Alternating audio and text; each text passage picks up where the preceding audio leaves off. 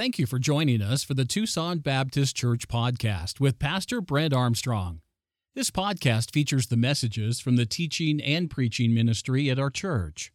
Tucson Baptist Church is located in Tucson, Arizona, and we are committed to loving God, growing together, and reaching our community.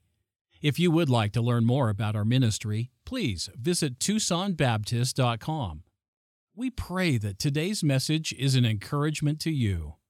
Right, let's get into the word this morning, Revelation chapter number 10. And if we can, let's try to, to, to uh, not move around this morning unless it's an absolute emergency. Let's give our attention to the preaching of God's word. I've entitled this morning's message, Jesus Only. So let's give Jesus our attention this morning.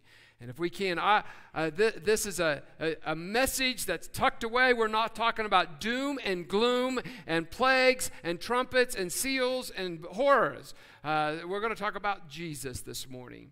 If you're visiting with us, we're going through the book of Revelation and then preaching through the book of Revelation. Uh, we do expository preaching and we go verse by verse, line by line where necessary, word by word if we have to. And we're studying that portion of Scripture uh, in the book of Revelation called the tribulation period. Jesus said in Matthew 24 and verse 21 that there's coming a time of trouble unlike this world has ever seen and will never see again. And that period of time will be the Great Tribulation. It's a period of just seven years.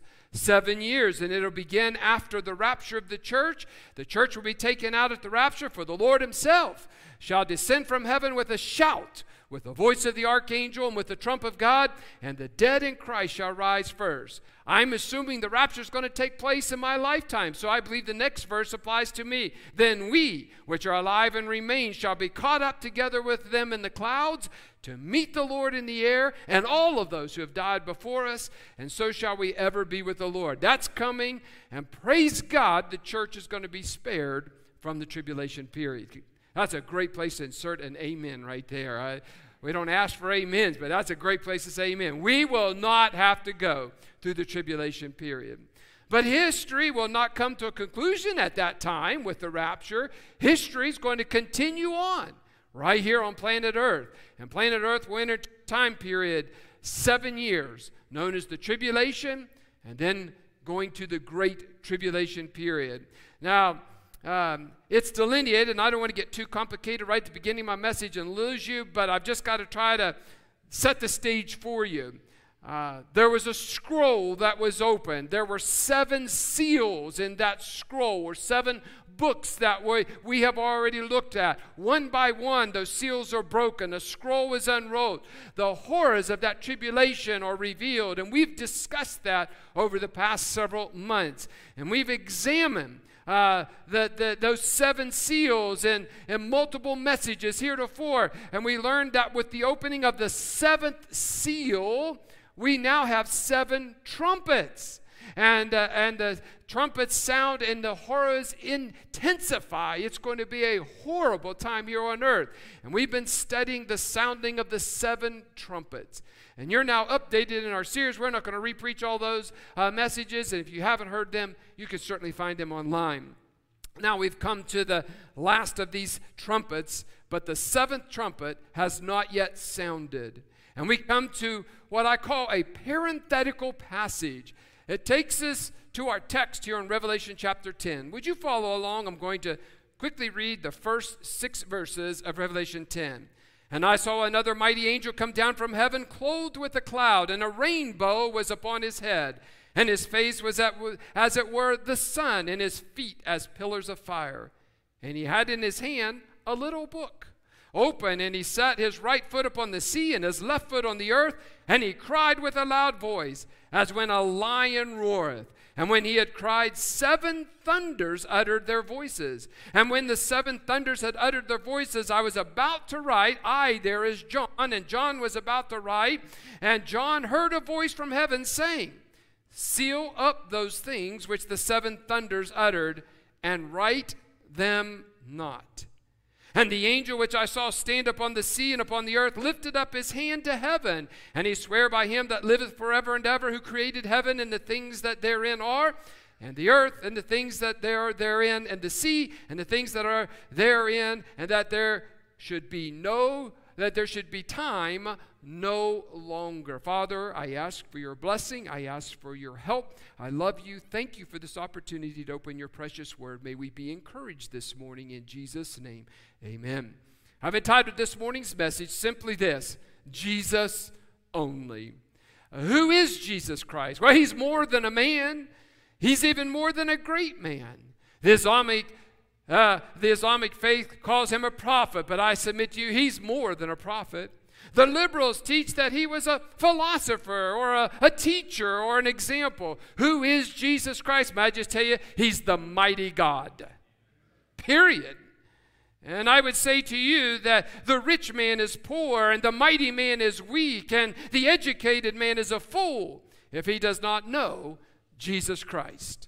No one can claim to be truly educated who, are, who is ignorant of Jesus Christ. We're going to find this morning Jesus Christ here in this 10th chapter of the book of Revelation. And we've been studying the horrors, the absolute uh, judgments that's going to be poured out. And then we come to chapter 10, and it's like a calm in the middle of the storm. We're reminded of the grace and the power of God. And what we find here in the 10th chapter of the book of the Revelation is a glorious picture of our Lord and Savior, the mighty God, the Lord, Jesus Christ. And so let's take a look and mine out several thoughts here this morning. Look with me there at verse number one. And I saw another mighty angel come down from heaven.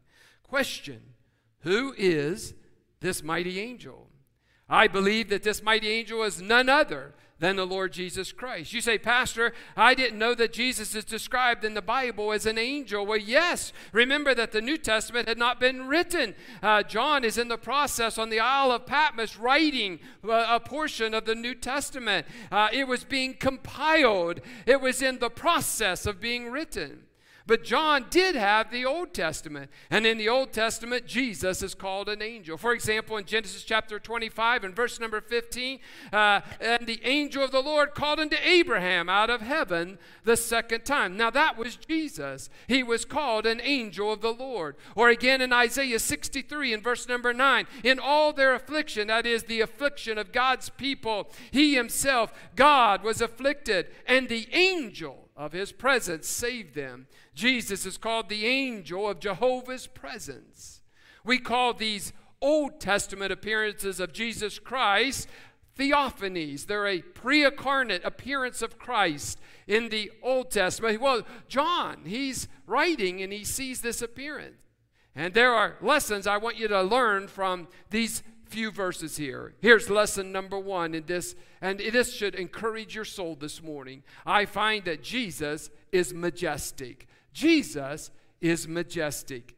There in verse number one, John sees that mighty angel come down from heaven. The Bible says he is clothed with a cloud. I suggest to you that this verse describes the same Jesus that we saw back in Revelation chapter number one. We see his glory. He is clothed with a cloud. Now, what glory is he talking about? I, I say to you, he's talking about the glory cloud, the Shekinah glory of God. The cloud is the garment of his divine presence that we see back in Revelation chapter chapter 1 and verse number 7. And speaking of the second coming of Jesus, it says, Behold, he cometh with the cloud. Now, that's not talking about the cirrus clouds or the uh, cumulus clouds uh, that are in the sky. He's talking about the glory clouds. Round about him is the Shekinah glory of God. Do you remember that story in the Old Testament? It's a great story. When God led the nation of Israel out into the wilderness, Oh, those Israelites being so grateful for being liberated from their Egyptian taskmasters, what they did is they complained.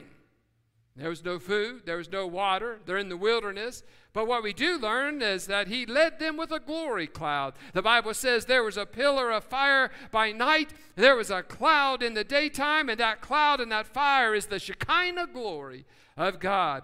May I just tell you, uh, no matter where you are in the wilderness, my God knows the way through the wilderness. God and led the nation of Israel, people, some two to four million people, through the wilderness with a cloud. Well, when the Lord Jesus Christ, another story, was on the Mount of Transfiguration, Do you remember that story? Peter, he wanted to build a tabernacle because he saw Jesus in all of his glory.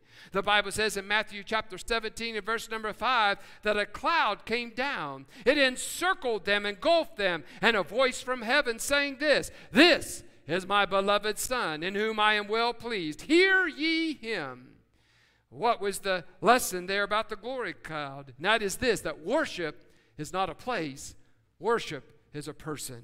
And that person is Jesus only. And friend, you can worship Jesus anywhere. I wonder when's the last time you worshiped him. And so the cloud here speaks of his glory, and you see his glory is clothed with a cloud. Back in Revelation chapter 10 and verse number 1, it speaks of a rainbow that was upon his head. What does a rainbow speak of in verse number 1? It speaks of our covenant keeping Savior. God hung a rainbow in the sky after the flood to remind people of his covenant, to remind people of his grace.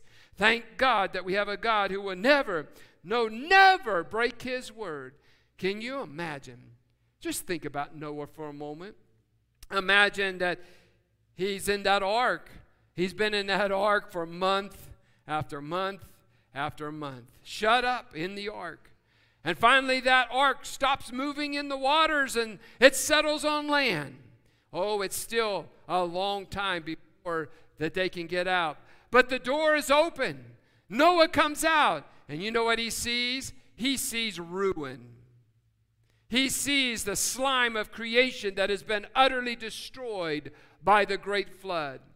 But then Moses, he looks up in the sky and he sees how God has hung this rainbow like a scarf on, on top of all those clouds as a reminder of his grace. Oh, in that glorious rainbow, there was red, and there was orange, and there was green, and there was yellow, and there was blue and indigo, and there was violet. And here is as if God was saying directly to Noah, This is a symbol of my promise. This, Noah, is my covenant to you. This is my peace after the storm. Oh, we can see how majestic Jesus is in the cloud in his glory. We can see how majestic Jesus is in the rainbow and his grace that is available to all of us. Back in verse number one, the Bible says his face was as it were the sun. We see his strength, we see his majestic strength. Here in the book of Revelation, the sun is a symbol of strength. In Revelation 1 and verse 16, the Word of God says, And he had in his right hand seven stars, and out of his mouth went a sharp two edged sword, and his countenance was as the sun shineth in his strength. Think of the incredible power in the very face of the sun that hangs in our solar system. Well, friend, that speaks of radiant energy or the strength of our great God. Here he is with that Shekinah glory surrounding him. Here he is. He's crowned with a rainbow, which speaks of his covenant. And here in his face is radiant in its strength. And that speaks, my friend, of the dear strength of our Lord and Savior, Jesus Christ. For years, men used to think that the earth was the center of our solar system. And so the astronomers would figure everything with that in mind. And the problem was is that according to all of their observations, nothing would ever come together. Then there was this man by the name of Copernicus. You've heard of him, I hope, in school. Copernicus studied, he came to the truth that the earth is not the center of our solar system, and that the sun does not revolve around earth, and that the earth and the other planets are actually in orbit around the sun. And when Copernicus came up with this wonderful truth, then all the math suddenly fell into place. S-U-N was the center. My friend, when I think of the spiritual significance of the Son, S O N, He must be the center of our life. It is that is when we put Him in the center of our life. That's when things that have never fallen in place before suddenly make sense and will fall into place. Jesus is the one who holds everything together by His strength. Oh, look with me back in verse uh, number one again. And then they look again in verse number one and we see his holiness. The Bible says his feet as pillars of fire. Back in chapter 1 and verse 15, we the Lord Jesus Christ, his feet are like brass as they burn with fire. The picture is this our Lord Jesus Christ is going forth in his holiness to judge this earth. Oh, fire consumes, fire spreads, fire cleanses, and all of this is an accurate picture of Jesus Christ. I ask you, don't we have a wonderful Savior? Now, friend, I want to tell you as I studied this passage of Scripture in Revelation chapter 10, as I, as I just read and, and try to uh, understand Revelation with a greater confidence, you know what has happened to me is I've come to appreciate, to adore, to, to fear, respect, and in the right sense of, the word, my Lord and Savior, Jesus Christ. Really, it is Jesus alone. Jesus only. I'm convinced that what the church needs and what we individually need more uh, is to learn how to totally worship Jesus. And when I say that, the logical question would be then, Pastor, what is worship? Worship is all that I am responding to all that He is. Do you worship Him? I hope that today, as you study the book of Revelation, that you'll just not get facts and figures today and spout those off this coming week, but, but that you'll see that this book is about Jesus only. Revelation is the unveiling of Jesus only. Well, we continue to describe what's going on. We're talking about the things that are to come. That's what the book of Revelation is all about. And our first lesson this morning is this Jesus is majestic. Look with me back in Revelation chapter 2, and we see this Jesus is masterful. Jesus is masterful. He is masterful in his power. And verse number 2, it says, And he had in his hand a little book, and it was open. Now, when he, it was first given to him, we have to re- be reminded it was sealed. But now he's opened all of the seals and he set his right foot upon the sea and he set his left foot upon the land. And the breaking of these seals of this little book and the opening of the book, they show how Jesus Christ is coming to judge the earth and to take his purchased possession uh, that is his. It was his by creation, it is his by Calvary, and it will be his by conquest. He's broken the seals. We've already seen those seven seals that are open. And so we see now this mighty angel. This mighty angel, he has one foot in the ocean, one foot upon, this, uh, uh, upon land. And in his hand is the title deed. And all the seals have been broken. The entire scroll has been opened. What in the world is he talking about? My friend, listen this morning. It's talking about the mastery of the Lord Jesus Christ. You see, in Bible times and even in history, when there was a conqueror, he would go and he would take a land and he would take a continent. When he would conquer that land, there's often pictures of the conqueror standing with one foot in the water, one foot on land, his hand raised to the sky, showing a symbol that he has prevailed. My friend, there's coming a day when Jesus is going to have one foot in the water, one foot on land. He's going to raise the book and he is going to conquer this world. What it means is this Jesus is coming back to conquer this world. It's been and will be subdued. It just as God told Joshua in the book of Joshua, chapter number one and verse number three every place that the sole of your foot shall tread upon, that have I given unto you, as I said unto Moses. It's going to be quite a day when Jesus puts his foot upon the land and upon the sea. What does it symbolize? It symbolizes that every drop of water and every grain of sand belongs to Jesus Christ. It is all his because it is Jesus only. People are asking, and rightfully so, what is this world coming to? I don't even like to watch any news right now. How many of you understand that? It's disgusting, it's wicked, it's perverse. There's lies upon lies upon lies. What is this world coming to? May I just tell you in the grander picture, it's coming to Jesus. That's where this world's coming. It's coming to Jesus. It's coming to Jesus only. It was made by him for him, and it is coming back to him. Colossians 1 and verse 16 states this For by him were all things created that are in heaven and that are in earth, visible and invisible, whether they be thrones or dominions or principalities or powers, all things were created by him and for him. If his majesty causes my total worship, then his mastery ought to cause my total surrender. I mean, he is Lord. Every knee should bow to him, and every tongue shall confess that he's the King of kings and Lord of lords, because, listen, my friend, it is Jesus only. In lesson number one, we learned that Jesus is majestic. In lesson number two, we learned that Jesus is masterful. We'll take a few more minutes to discuss lesson number three. In lesson number three, we learned this Jesus is mysterious. Jesus is mysterious. We'll not reread verses 3 through 7, but allow me to explain them. The seals have been opened. The trumpets, when did the trumpets happen?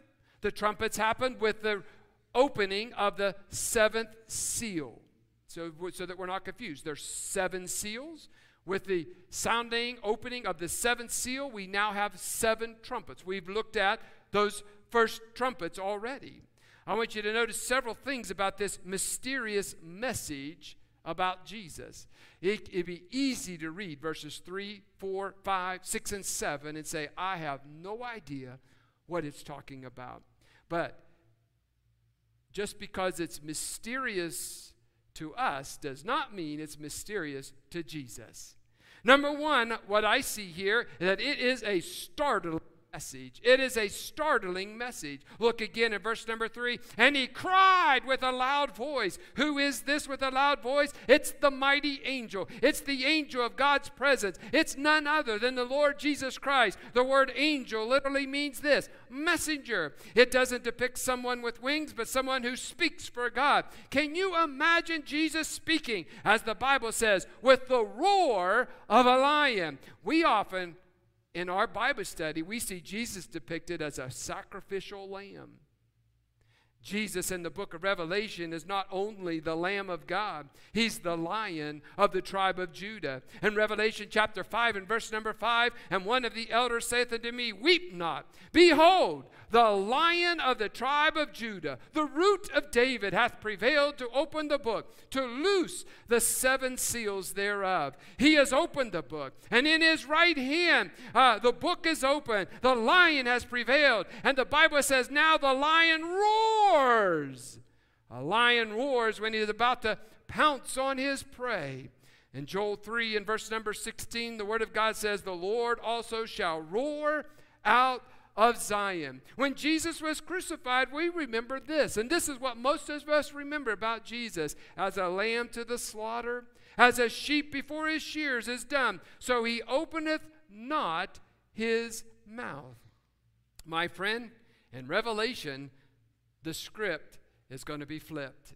One of these days the lion will roar. And Jesus said, This is your day. My day is not yet come. But there's coming a startling message when the, the lion will roar. I see in this passage it's also a sealed message. When I look at this mysterious message, and Jesus is mysterious, it's a sealed message. As we previously read in our ter- uh, text, there are now seven thunders. Now, thunder Let's understand what thunder means. Thunder warns us there is a storm about to happen. And when the seven thunders had uttered their voices, I was about to write. I heard a voice from heaven saying unto me, Seal up those things which the seven thunders uttered, and write them not. I personally find this verse fascinating.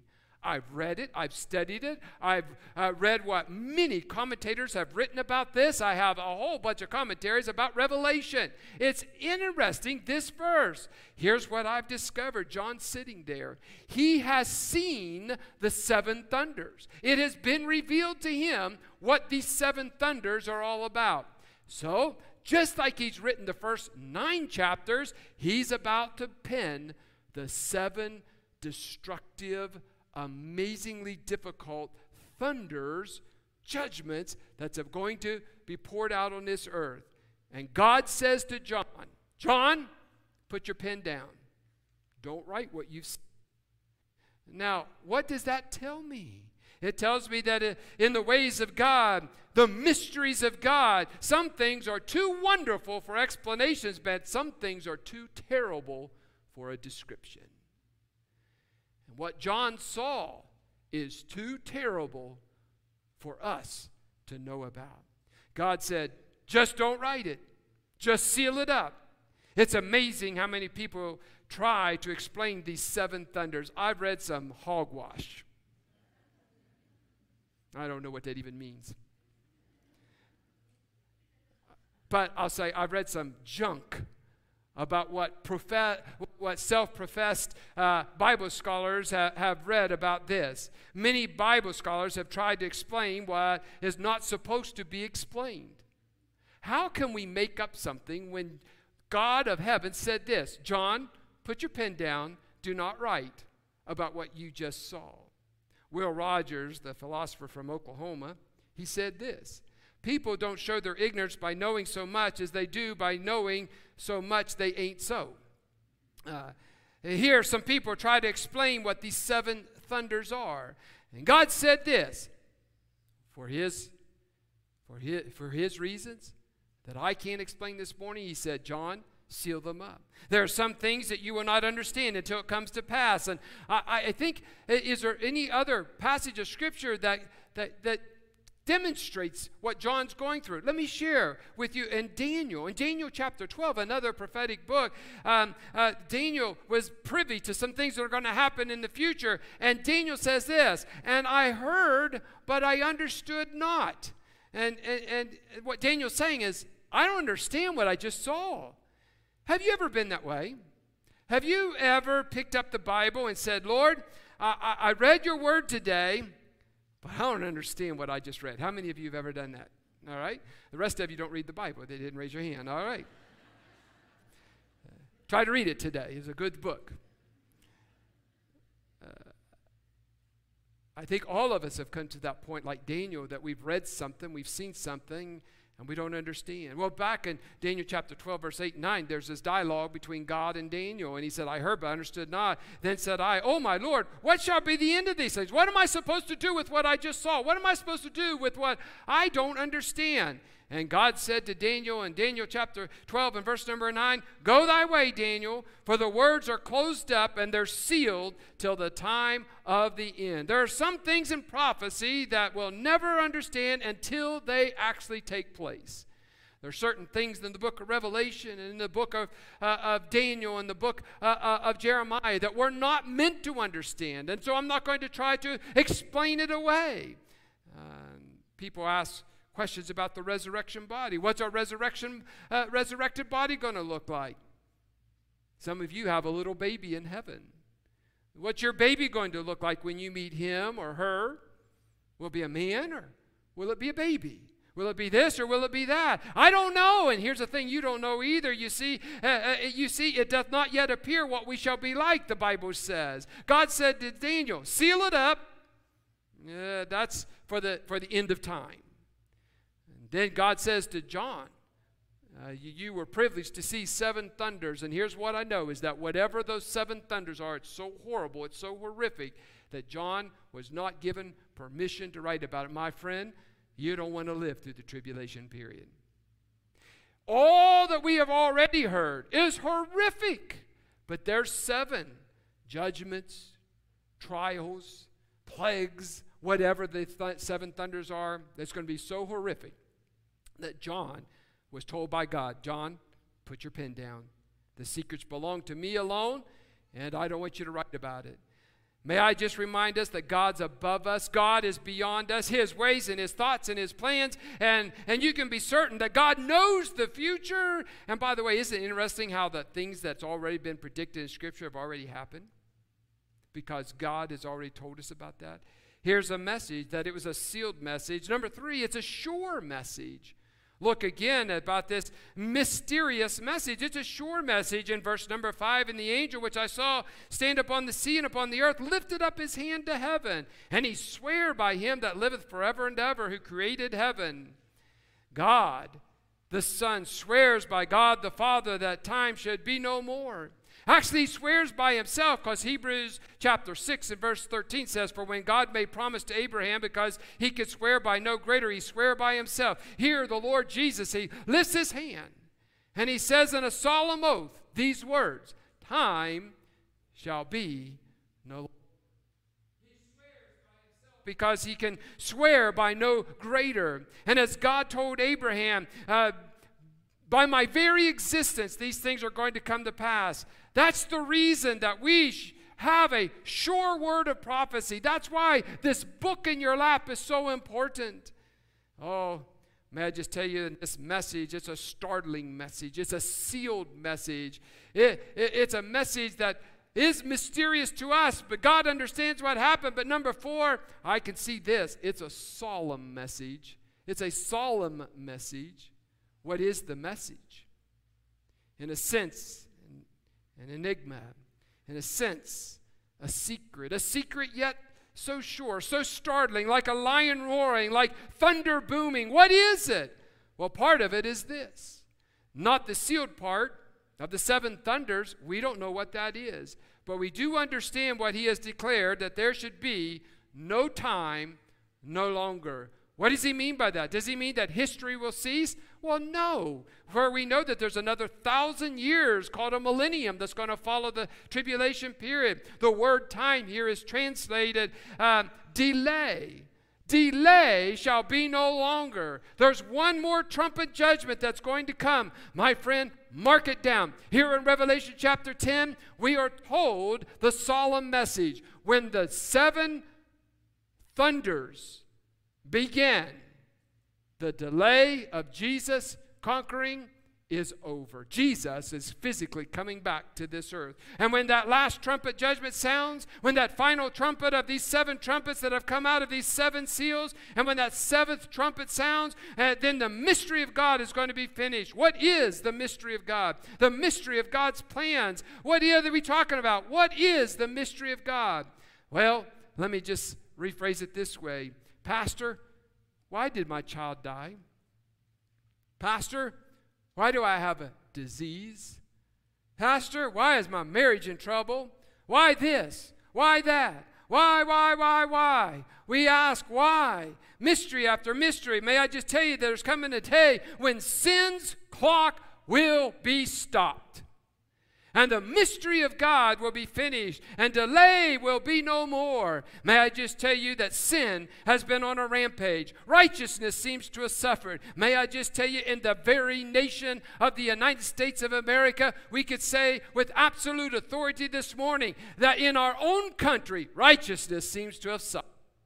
And we see it in the courthouse, we see it in politics, we see it in riots, we see it in this sin sick world. Sin is on the rampage.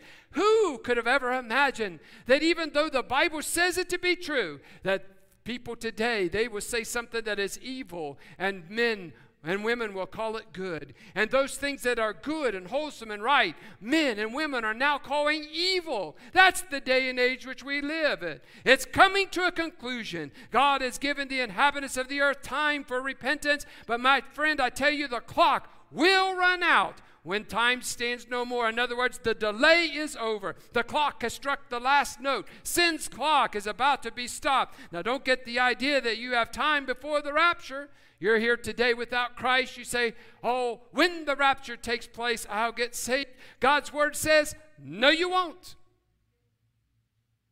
May I say that again? I'll just wait until the rapture takes place, until all of you crazy people are gone.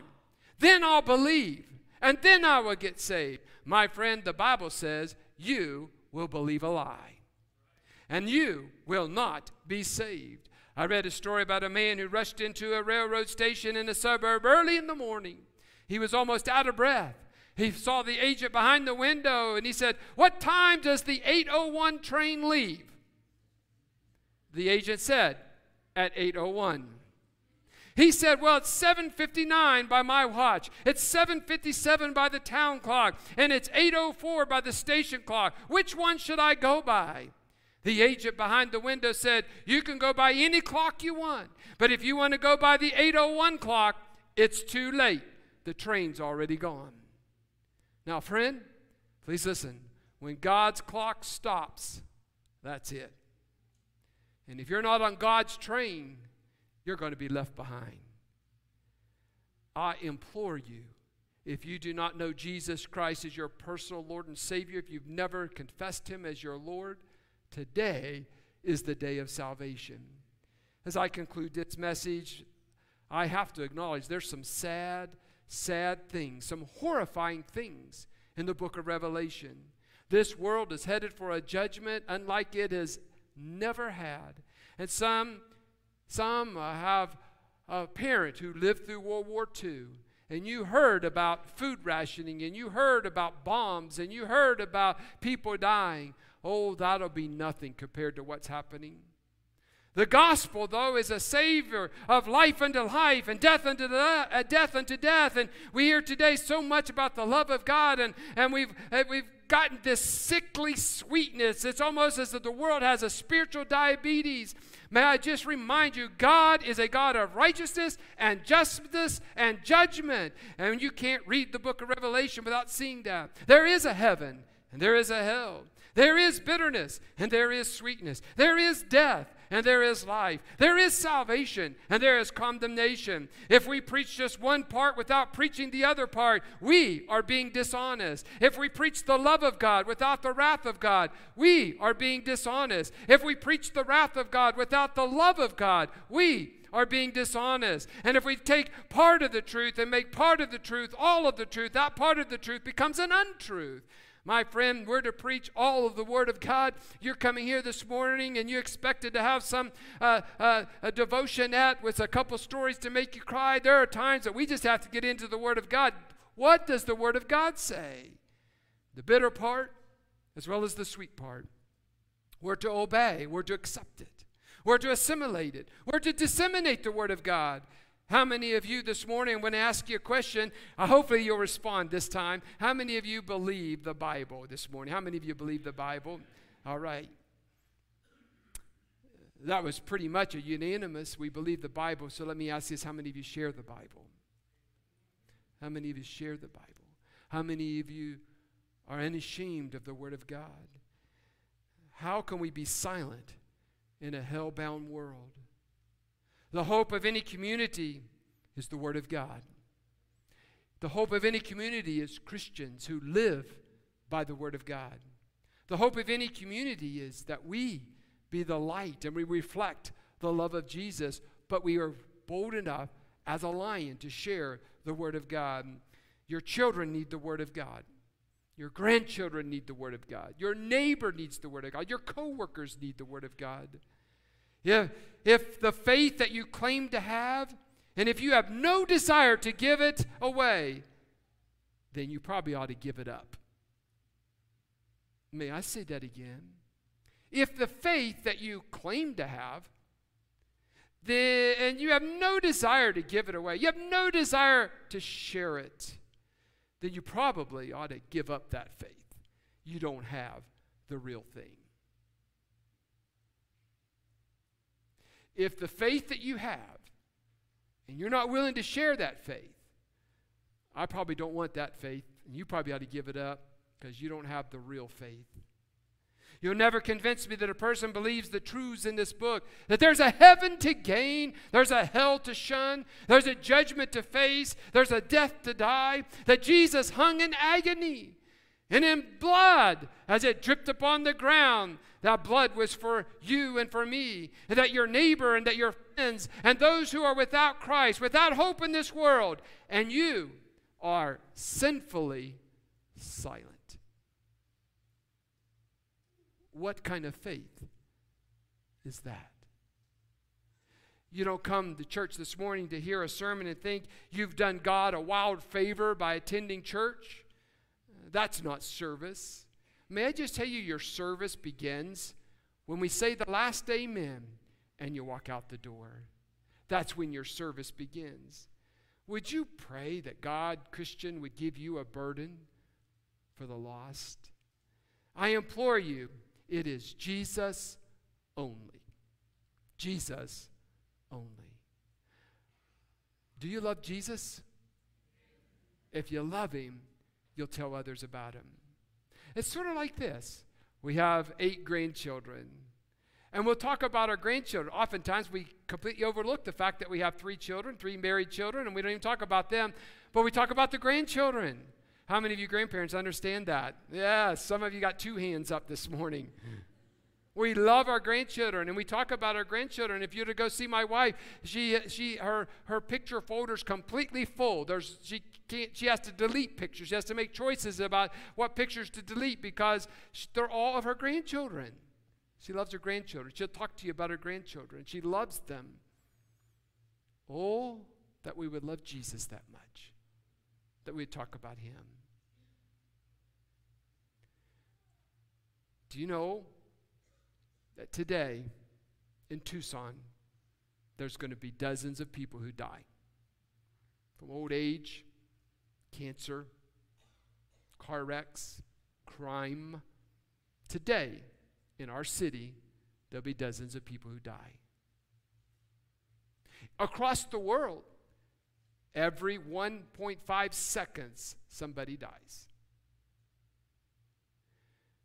Do you care to tell them about Jesus only.